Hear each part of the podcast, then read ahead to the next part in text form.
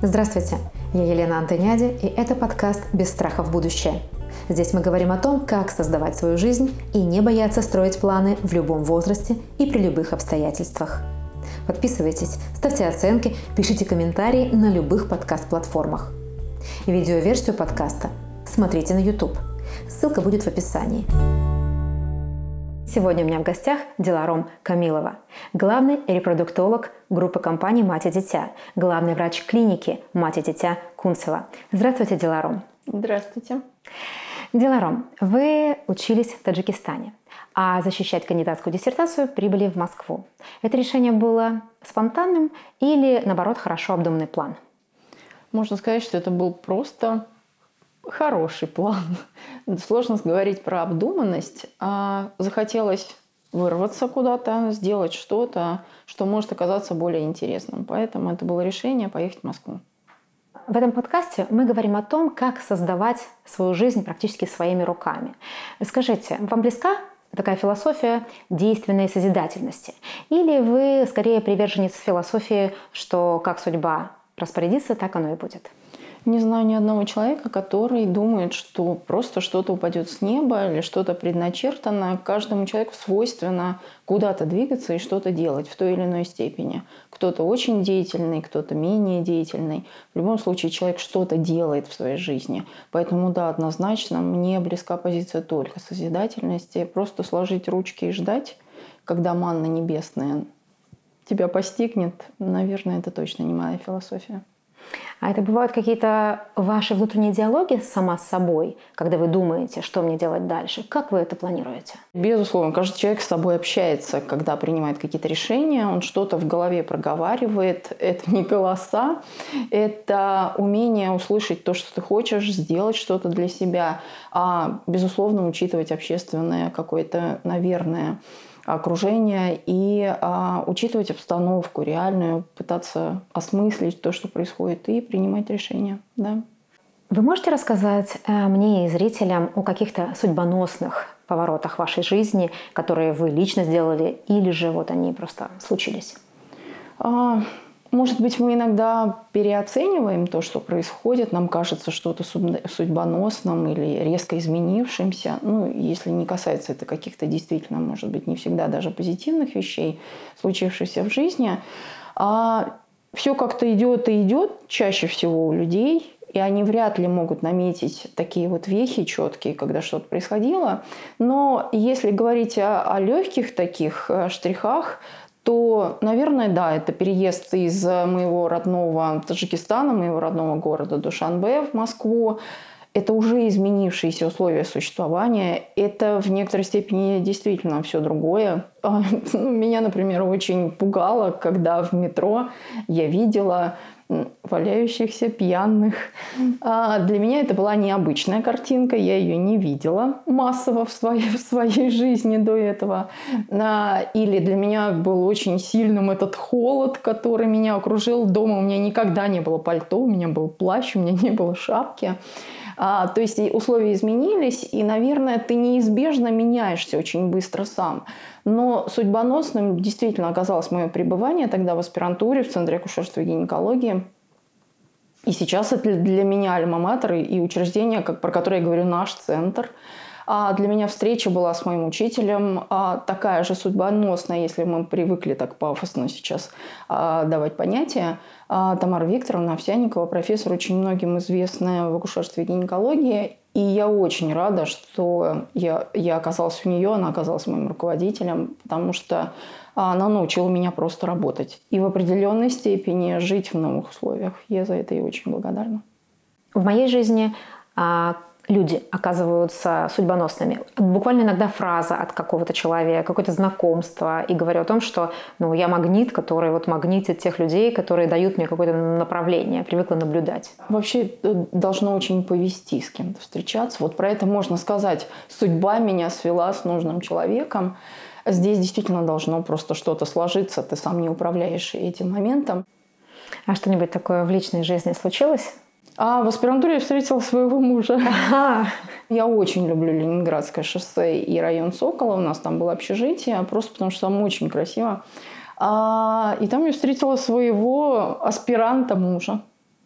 если говорить о судьбоносных поворотах, то в личной жизни, конечно, тоже должно повести. Вот что-нибудь такое, судьба меняется. А здесь, да, точно могу сказать, да, повезло. Моему мужу в меньшей степени, мне точно повезло. Но его долго выбирали? А, я ехала в метро, подумала, вот это будет мой муж. Класс. И так случилось. Да. В одном из ваших постов в Инстаграм вы сказали, нас задерживают от принятия решений и действий страхи, порожденные неуверенностью от мысли, что может не получиться. Но эту неуверенность можно побороть знанием. Как вы применяете это в своей жизни? Я самый неуверенный человек, какой может быть, наверное, на Земле.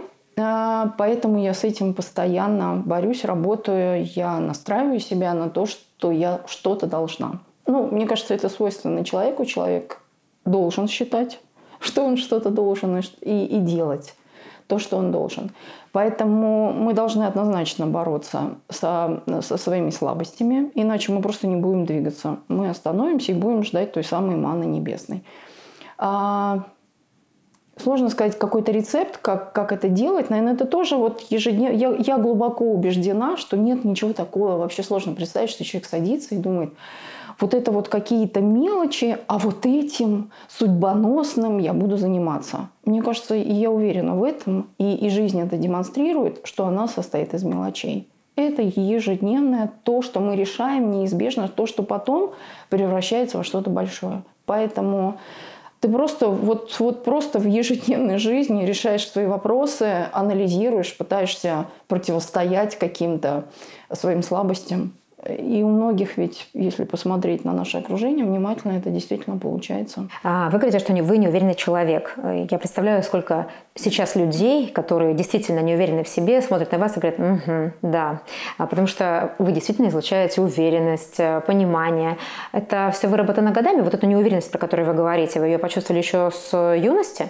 Потому что э, не каждая переедет в Москву я думаю, что так может делать каждый. У меня очень много однокурсников а, что-то в своей жизни изменили и даже уехали за границу. У меня вот встал и уехал учиться за границу мой сын, и у него все получилось.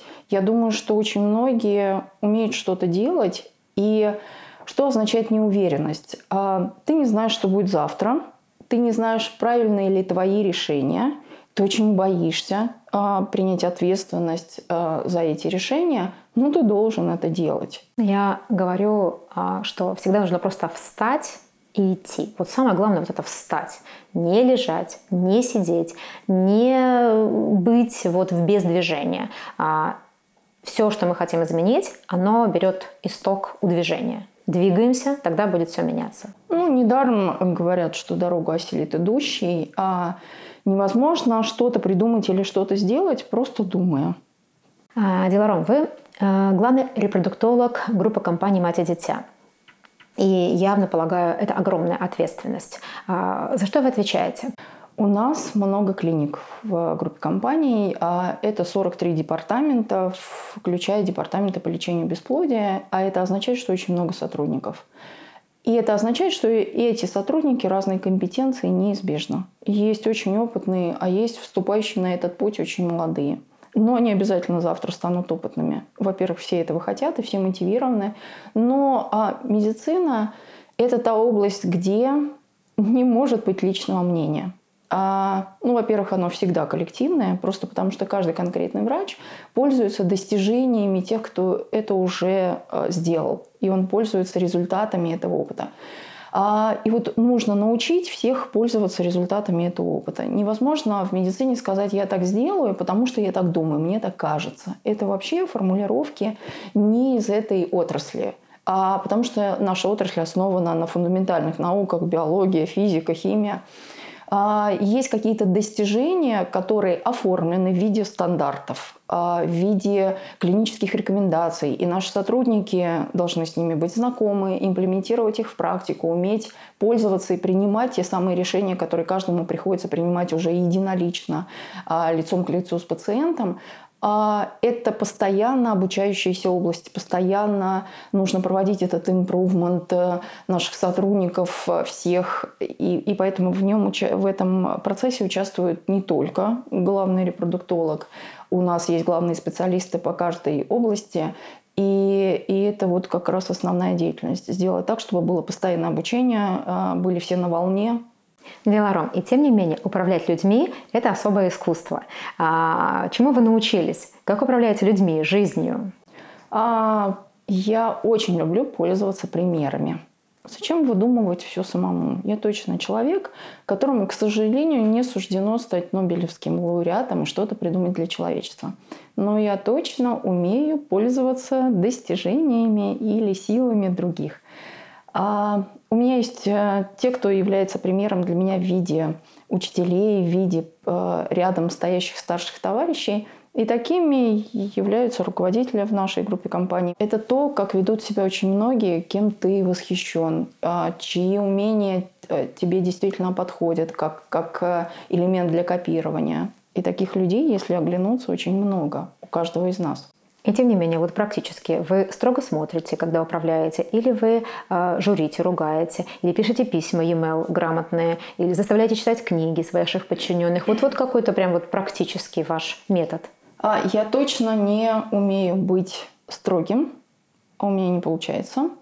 И даже про меня мои э, хорошие коллеги говорят, что вы, пожалуйста, учтите, э, иногда деликатность воспринимается как слабость. Я это точно вижу, это действительно так.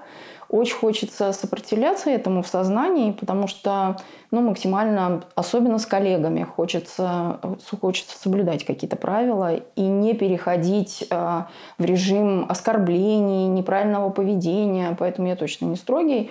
Но, наверное, это опять какое-то бесконечное общение, иногда на одну и ту же тему, иногда ты напоминаешь себе попугая, потому что произносишь одно и то же, и тебя не слышат.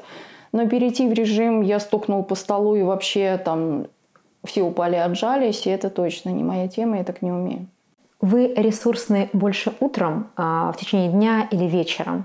Какой? Однозначно в первой половине дня, хотя я никогда не была жаворонком, я не умела вставать рано утром, но сейчас это точно первая половина дня, я даже прием свой изменила. Я раньше мы, естественно, и мои врачи работают и вечерами, и у нас клиника открыта до 9 часов, но я в какой-то момент, э, однозначно видя, что это отражается уже на качестве процесса рабочего, я из изменила свой график и перенесла все в первую половину дня максимально. Тогда расскажите, э, как начинается ваше утро? Во сколько начинается утро главного врача клиники? 8.00. Для этого нужно встать в 6.00 и доехать из Сокольников на Кутузовский проспект.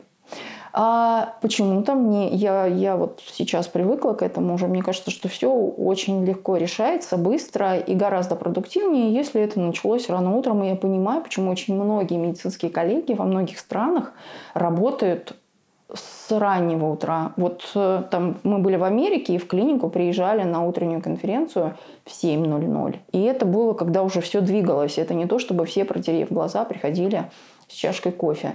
А точно так же это было в Израиле. В 7.00 уже заканчивалась конференция, начинался рабочий процесс. Поэтому мне как-то вот эта идея, что все с утра делается правильно, ну, помните, там в деревнях корову доят в 4 утра, и вроде как кто рано встает, тому Бог дает. Подает, да?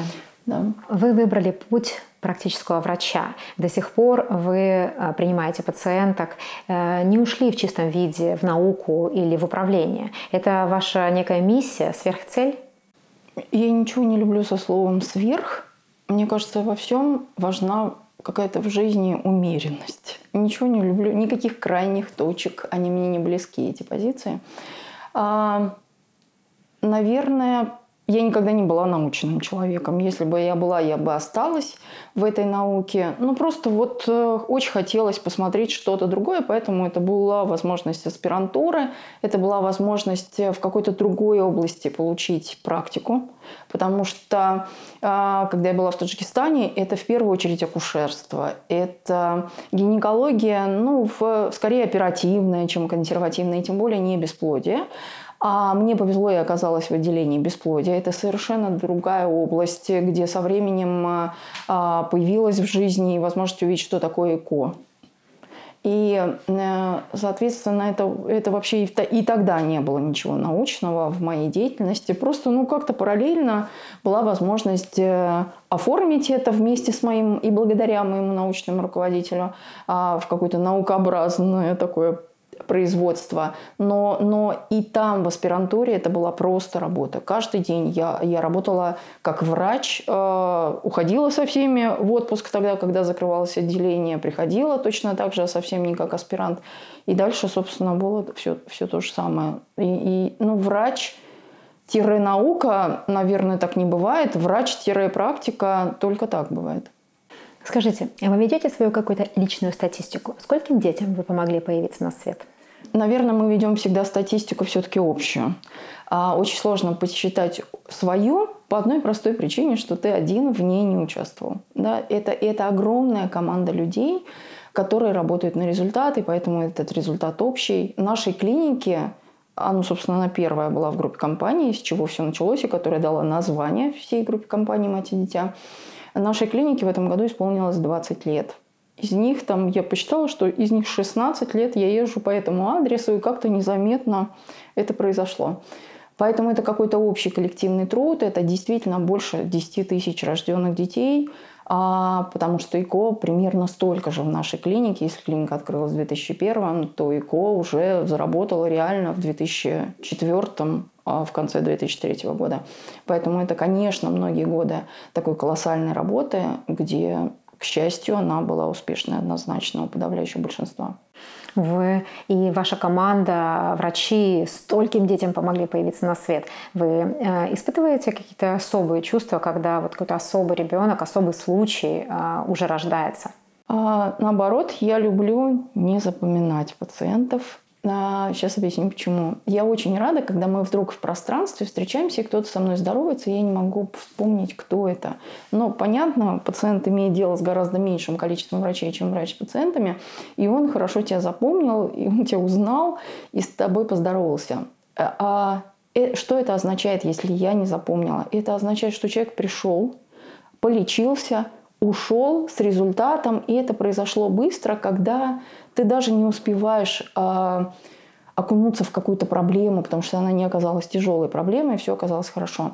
Гораздо хуже, когда меня разбудить ночью, я расскажу про пациента все, у меня сложится фотография вместе с этой фамилией, и я буду знать всю клиническую ситуацию, могу ее рассказать на, на, на зубок, зная, а просто потому что это затянулось общение – и, и очень хочется уже перестать быть знакомой с таким пациентом, хочется результата.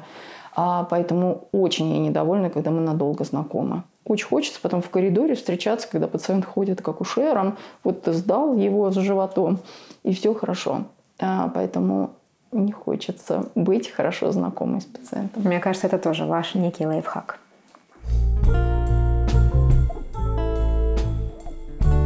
В наше время, с социальной точки зрения, мы все сильно помолодели.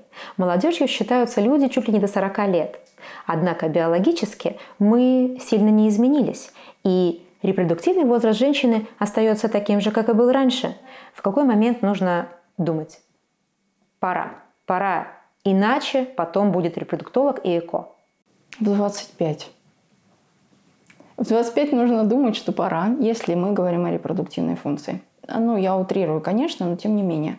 На мой взгляд, вот когда я сейчас там вырастила больш... взрослого сына, я глубоко убеждена, что наши дети в нас очень долго нуждаются, и лучше, когда мы им помогаем в здоровом молодом состоянии. А человек же не просто рожает, потому что он родил, и, и важно выполнить просто эту функцию физически – важно вырастить своего ребенка и дать ему максимально все, чтобы он дальше мог двигаться и давать все, все, все остальные навыки, а, наученные своим детям. А, и чем раньше, тем лучше, просто потому что ты остаешься молодым, активным, здоровым, и ты способен помогать своей семье.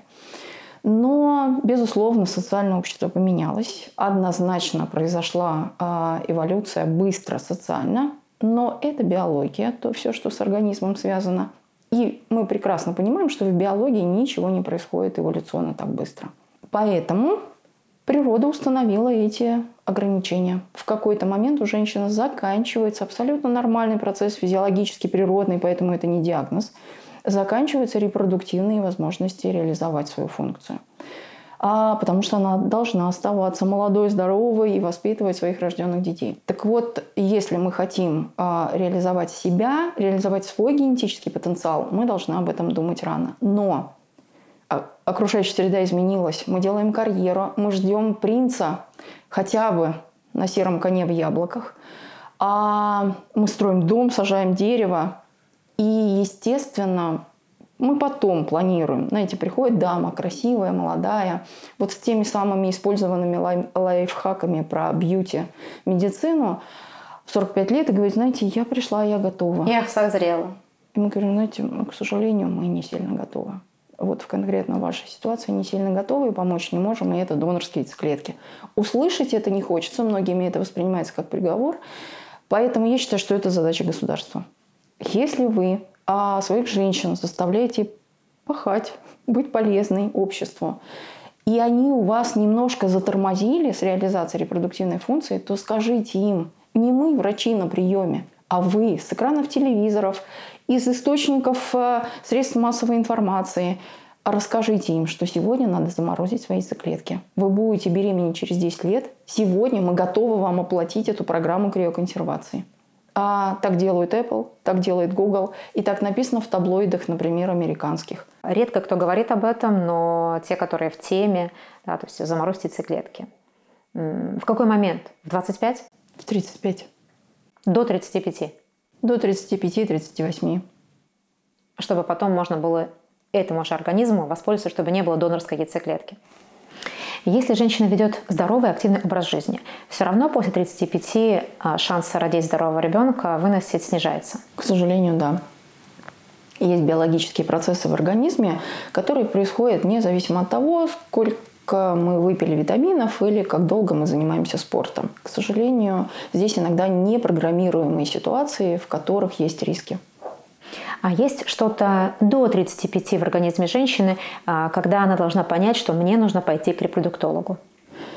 Я должна сказать, это очень заметно, нас что-то окружает в, э, в среде обитания, а мы что-то едим, чем-то моем руки, посуду. В общем, environment изменился. И а, это отражается на, к сожалению, половой сфере.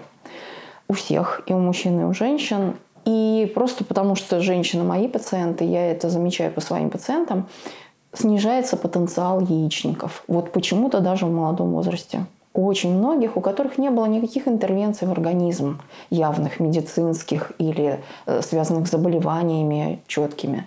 А, но тем не менее снижается гормональный фон, снижается авриальный резерв, то есть запас яйцеклеток в яичниках, и тем самым снижаются возможности. Это настолько заметно стало, что прям хочется на это обращать внимание. И ученые сейчас занимаются этим вопросом, да, да изучают, да. что да. стало влиять на да. организм. Вы работаете в сфере ЭКО, и с этим методом у женщин связано довольно много страхов. Один из них – это дети, родившиеся при помощи ЭКО. Они э, имеют склонность к генетическим заболеваниям или развиваются медленнее, чем малыши, которые зачаты естественным способом. Насколько это справедливо?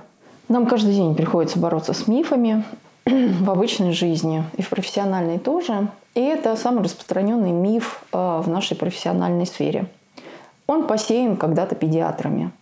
И приходилось даже общаться с ними в режиме больших конференций, с профессорами, с учеными, которые действительно вызывают восхищение своей ученостью. А именно в противовес вот таким словам, что после ЭКО рождаются сплошные дети-инвалиды или женщины инвалидами остаются, нужно, ну, против всего есть какие-то факты. Здесь есть просто цифры наблюдения за здоровьем поколения. А сейчас в мире рождено больше 8 миллионов детей после ЭКО, а после разных методов ОРТ, экстракорпоральное оплодотворение, ИКСИ, криоконсервированные эмбрионы использовались. Безусловно, у врачей так принято, в медицине так принято, всегда отслеживаются отдаленные результаты любого лечения, в том числе ЭКО. И нет никаких показателей, свидетельствующих о том, что поколение рожденных после ЭКО чем-то отличается от поколения, от обычной человеческой популяции. И там, и там есть больные дети – и там, и там есть генетические дефекты, эпигенетические заболевания. Но нет разницы настолько значимой, чтобы связать это с применением методов ВРТ. Как говорят юристы, явная причина следственная связь не обнаружена. А это действительно так, это цифры. также вопрос про страхи, которые тревожат пациентов, планирующих ЭКО что неоднократные попытки ЭКО могут спровоцировать онкологию. Правда ли это?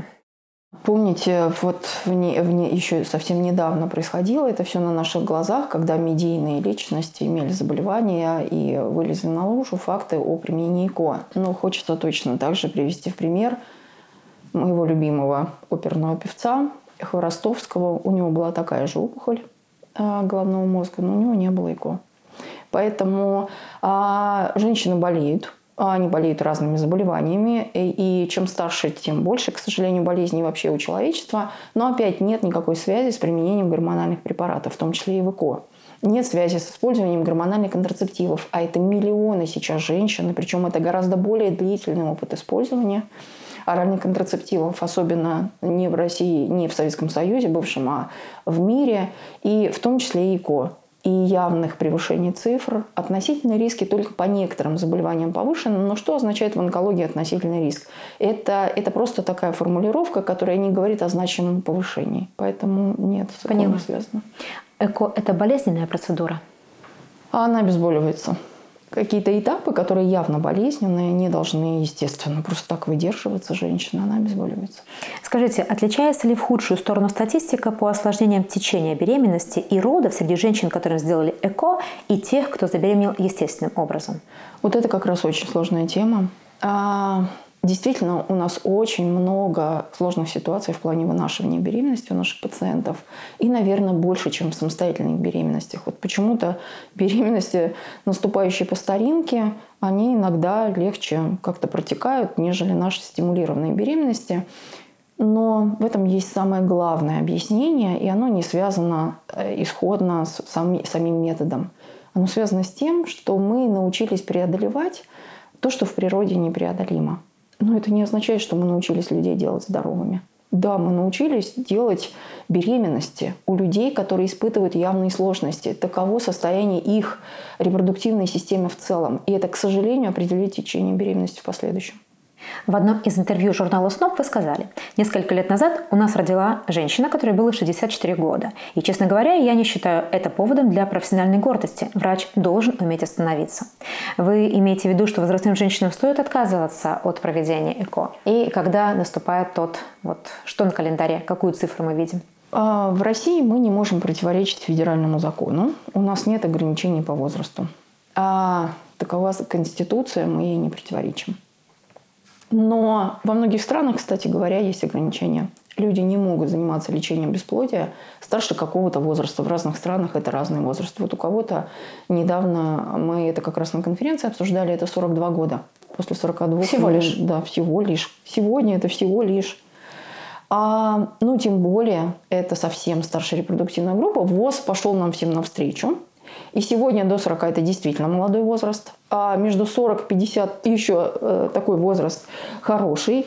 А, а вот э, между 50 и 60 называется зрелый. Всего лишь зрелый. Это не старый возраст. Вот старше 60 это уже э, ну, такой престарелый возраст. Так вот, э, казалось бы, между 50 и 60 такие пациенты приходят но у таких пациентов уже какой-то набор болезней. Я повторяю, что человечество чем старше, тем больше болезней. А, может быть, это не явные какие-то проблемы, это не инвалидность, но тем не менее. Например, это повышение давления. Очень многие с этим сталкиваются, женщины в том числе. Но это отразится наверняка на течение беременности и на плоде. И это не предугадать. Невозможно дать таблетку в начале лечения, чтобы потом все было хорошо. И эти сложности возникают здесь и сейчас. И эти риски, повторяю, как для здоровья женщины, так и для будущего ребенка. И понимая это, мы, конечно, должны рассказывать это пациентам. Пациент вправе принять решение сам, конечно, но наша задача его полностью информировать. Поэтому я считаю, что иногда мы просто не доносим в нужном направлении информацию. Если бы это было в ваших силах, то а какой возраст вы бы ограничили? Э, в плане лечения по бесплодию я да. бы однозначно ограничила возрастом 45-46 лет. А, потому что просто зачастую пациенты не готовы принимать решения, например, о донорских яйцеклетках и в бесконечности пытаются работать собственным материалом, ждут, ожидания очень тяжелые здесь бывают для пациентов. И тем не менее это ничем не заканчивается. Поэтому здесь, э, конечно, если говорить вот просто о лечении бесплодия, то, наверное, я бы поставила такие границы. А если говорить о достижении беременности, ну, ну если честно, максимум 50-52, ну, это какой-то действительно сегодня хороший и зрелый возраст, когда, может быть, нет суперрисков. Если вы обратитесь ко всем женщинам, особенно юным, вот как им сохранить свое здоровье? Вот что они должны делать или что они не должны делать, чтобы всегда оставаться здоровой, родить здорового ребенка? Подскажите им всем. В чем угрозы, скажем, для молодых девушек, для молодых женщин, которые имеют потенциальный риск вдруг не родить, не иметь беременности? А, это какие-то хронические воспалительные заболевания. Поэтому помните, наша мама «одень шапку», или там ты опять идешь с открытой нижней половиной тела в мороз. А этому есть объяснение. Это означает, что это какая-то угроза получить лишнее воспаление. А нам говорили в институте, что должна быть упорядоченная половая жизнь. Наверное, должна быть. Но мне кажется, что вообще, в принципе, у тебя есть прекрасный один партнер, это вообще прекрасно и хорошо. Но это и риски, когда это не бесконечное такое вот э, какая-то такая жизнь. Не хочется называть ничего какими-то нехорошими, не очень позитивными словами. Каждый действительно делает выбор сам, но точно так же каждый и рискует сам. Поэтому да, это здоровое питание, здоровый образ жизни, физическая активность и правильное поведение. Те пациенты, которые к вам приходят, они в основном счастливые? Например, я влюбился, я только что вышла замуж и хочу ребенка. Или же наоборот, на вот фоне несчастья, какого-то надлома? К нам не приходят те, которые я влюбился, и я теперь планирую беременность. Они приходят вот в соседнее отделение, в акушерство а для того, чтобы просто сдать какие-то анализы и понять, что все хорошо и не нужно ни от чего лечиться. И это очень правильная позиция. Беременности должны быть запланированы, соответственно, тот самый чекап тоже должен быть проведен. Но к нам приходят люди, которые испытывают сложности, у которых это не получается, причем не получается длительное время у многих. И поэтому это определенное состояние психики, состояние организма в целом, состояние социальное в паре, да, то есть это, это непростые такие ситуации, которые приходится решать не только по медицинской части. Скажите, ЭКО – это великое достижение человечества? Однозначно. Ведь кто-то лишен этой возможности просто потому, что случилось заболевание. Знаете, это очень тяжело, но вот были роды, тяжелые роды удалили матку. Все. Что делать дальше? А удалили по поводу трубных беременностей трубы. Ну, это, это в молодом возрасте происходит. Человек остался без труб, и невозможно самостоятельная беременность. Но есть возможность забеременеть и родить своего ребенка. Скажите, Деларон, вы счастливый человек? Однозначно. Явно у счастливого человека, взрослого человека, который осознает, что такое счастье, есть какие-то свои правила или привычки счастья. А что вы делаете для того, чтобы оставаться счастливой? В чем я тоже глубоко убеждена, и каждый, если подумав, может это сказать, что самый, самое, самое лучшее в счастье – это путь к счастью. А, просто потому, что это каждый день твоей жизни. А, слава Богу, что тебе даны руки, ноги, ты здоров и можешь что-то делать, приносить себе пользу своей семье, и своему окружению. Я сейчас не говорю там о мире, о стране, но каждый человек, принося пользу здесь и сейчас, приносит пользу человечеству. Так вот, а счастье то, что мы умеем делать, что нас удовлетворяет, э, чего мы достигли и будем достигать. Поэтому и говорила ранее, что мне не близка позиция, когда человек садится и говорит, вот сейчас я буду думать над чем-то глобальным, основополагающим, и к этому буду идти. А если посмотреть даже на пути к этому основополагающему, все стоит, состоит из обычной рутины, ежедневных шагов. И это счастье, когда эти ежедневные шаги есть, ты можешь их делать. Ну, я с вами полностью согласна. Но есть э, некоторые привычки. Иногда я под нагрузкой жизни а, забываю улыбаться и забываю, что мне хорошо я стала ловить себя на этой мысли. И стала практиковать вот такую привычку. Вот для меня это привычка счастливого человека. Перед сном, вот пока я засыпаю, когда уже нет света и э, осталось несколько минут, э, когда я э, уснул, я благодарю себя за этот день и вспоминаю некоторые моменты, за которые я могла бы себя поблагодарить. И вот э, когда я узнала об этой практике, когда я стала ее применять регулярно, я заметила, что моя улыбка стала появляться намного быстрее э, и утром, и в течение дня. То есть вот я начинаю напоминать себе, что я хорошего сделала. И оказалось, что хорошего я делаю достаточно много. Вот такая Интересно. моя привычка. Я попробую. И думаю, что мне будет, наверное, сложнее это притворить в жизнь, потому что я должна признаться, что мне характерна нек- некоторая самоуничижительность. А, я себя готова скорее ругать, говорить, что ой-ой-ой, вот здесь я, видимо, чего-то не достигла, вот тут надо поработать, вот там надо что-то улучшить, и вот здесь я точно не удовлетворена. Наверное, а, для меня это какой-то такой движущий путь в прогресс – может быть вот составленный такой сценарий в голове. Хотя, наверное, с психологической точки зрения, правильное по отношению к самому себе, это как раз отмечать свои достоинства и говорить, что да, это достижение, и дальше двигайся в этом. Как сильно у вас разграничено личное и рабочее? Несете вы какие-то личные а, вопросы в свой Инстаграм, в социальные сети, или наоборот рабочие вопросы домой? Если говорить о личном, в социальном, то точно разграничено ничего личного. А, знаете, я должна признаться, я не рассматриваю чужих фотографий, и поэтому моему сознанию сложно понять, что можно рассматривать это все в социальных сетях с таким интересом. Ну, люди бывают разные. Но, к сожалению, рабочее в личное я несу каждый день в постоянном режиме. А это, наверное, неизбежно, особенно у врачей. Особенно, когда а, в твоем близком окружении очень многие врачи. Это неизбежное обсуждение каких-то таких профессиональных тем, сложных ситуаций и вообще рабочих ситуаций в целом. Просто потому что ну, сейчас мой муж уже не врач. Он а, был когда-то педиатром, но продолжает говорить, каким он был хорошим педиатром. Он сейчас уже управленец, он в фармбизнесе, и он хороший управленец, судя по всему, потому что его советы для меня в смысле управления процессом своим ценны. Поэтому да, к сожалению, рабочее в личное в постоянном режиме вмешивается. Относительно себя любимой. У вас есть э, лайфхаки, заботы о себе, э, которые вы накопили в течение жизни? Есть э, всякие витамины, которые нужно человечеству пить, как сообщают витаминные ресурсы или еще какие-нибудь лечебные ресурсы. У меня есть тоже эта горсточка.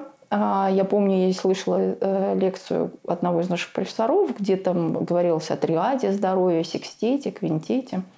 Я тоже собрала эти семь штук всяких э, витаминов, э, посмотрела на эту горсточку и решила, а их надо было пить ежедневно, я решила, что обязательно буду пить эти семь, но мне это только по одному в, дни, в день. И получилось, да, что эти семь распределились на семь дней недели. Я не могу пить такое количество чего-то. Я действительно буду сидеть и раздумывать, нужна ли мне а, капсула этой аскорбиновой кислоты. А, долго буду думать и, скорее всего, приму решение, что это мне не нужно. Поэтому в этом смысле очень сложно давать советы, что, что нужно делать для сохранения здоровья.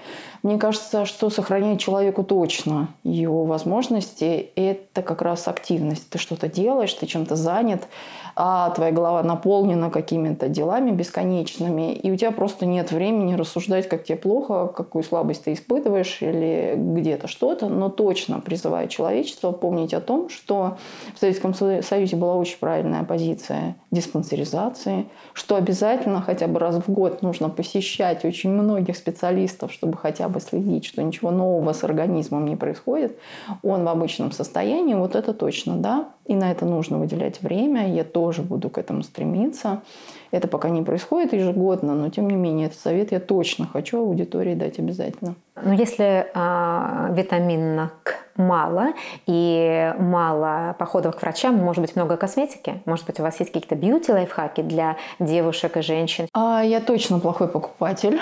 Ну, говоря о витаминах, примерно та же история в парфюмерии и косметике. Я выбираю вот просто какую-то одну позицию. А я очень ленивый человек. Я борюсь с этим всю свою жизнь.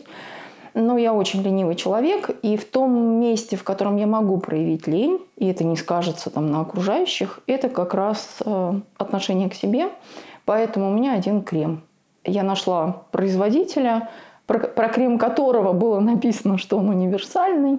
А, это, ну, это нишевая, тем не менее, косметика, но а, вот слово универсально меня привлекло, и много лет я покупаю один и тот же крем и пользуюсь им. Это невозможно иметь массу девайсов, а, массу всяких средств и пытаться с интервалом в 5 минут что-то мазать, наливать, перемешивать, стирать. Это точно не моя тема. То есть нужно проще относиться ко всему? Однозначно. А что касается питания, его также мало, как и крема? А как получается? Тут-то точно нет каких-то соблюдений режимов. Это, это, это однозначно не отсутствие булочек, а их присутствие, потому что их легче всего есть в машине. Ну, очень сложно раскрыть там плошку салата и пытаться съесть это на светофоре. Гораздо легче взять там, не знаю, булочку вместе с кофе. А, это действительно сложно, что нужно несколько раз в день питаться, что это дробное питание, это какими-то частями маленькими. Вот здесь как получится. И я думаю, что многие, к сожалению, в такой же позиции. Надеюсь, нас сейчас не слушают гастроэнтерологи. В своем инстаграме вы очень спокойная и рассудительная. Как вам удается всегда оставаться такой спокойной? Я ужас какая нервная.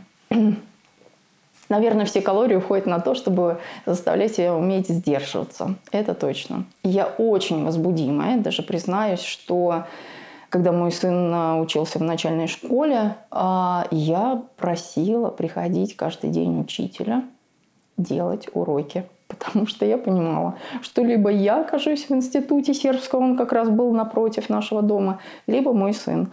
А поэтому я решила, что не нужно так уж своего сына подвергать такой опасности, поэтому я не люблю э, объяснять очевидное. Наверное, вот с пациентами а, максимально стараюсь это делать и находить терпение. Ну, пациент от слова patient терпение, и нужно к этому так и подходить. Но вот в отношении всех своих близких это точно. Абсолютная расслабленность в плане я не собираюсь себя сдерживать, поэтому я не сдержанный человек.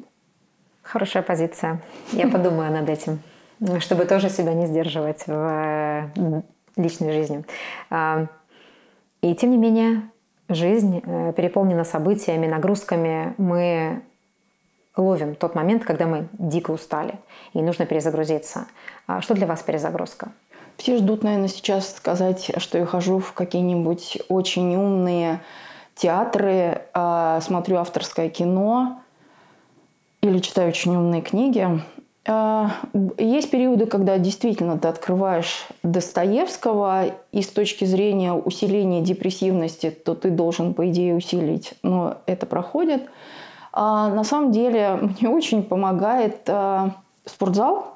Ты час не берешь телефон, и, и никто не может дозвониться. Это переключение, это колоссальное переключение. А второй момент – это ну, такой совет, я никому не хочу сейчас обидеть. Э, а, это просмотр туповатых американских фильмов. Когда, выйдя из кинозала или закончив просмотр, ты не можешь вспомнить сюжет, ты не можешь сказать название и даже не можешь вспомнить фамилии актеров, но ты там два часа условно... Перенесся просто, в другую реальность. Да, это была какая-то неимоверная, не побоюсь этого слова, простите, тупость но ты переключился и ты отдохнул. Твой мозг просто ни на, ни на какие раздражители не реагировал. Зачем жить долго? Ну, мне кажется, что жизнь должна при, при, быть всегда. А человек для этого родился, он в этой жизни. Вообще вот эти мысли, особенно когда ты становишься старшего возраста, они посещают, наверное, каждого человека. А, очень сложно представить, что это может когда-то закончиться. Я уверена, что это когда-то у каждого заканчивается. Но лучше, чем позже, тем лучше. Жизнь так прекрасна, несмотря на то, что много сложностей, а, много всего, что не хотелось бы, наверное, в жизни иметь. Но, но она жизнь, и ты в ней. Сердце или разум? Разум. Почему? А, в перемешку с сердцем. Мне кажется, в жизни нет ничего черного или белого. Однозначно. Она настолько многоцветна, что ставить ее в рамки «я рад, что я думаю сердцем» или «я рад, что я думаю головой» так не бывает ни с одним человеком. Есть э, сегодняшние ситуации в течение 24 часов твоего существования, когда ты делал что-то сердцем, что-то головой, и это ты. И так каждый человек. Я не знаю ни одного, кто думал бы только головой, для кого все остальное было бы закрыто. Человек однозначно человек, и для него характерно думать сердцем. Он все переворачивает через себя.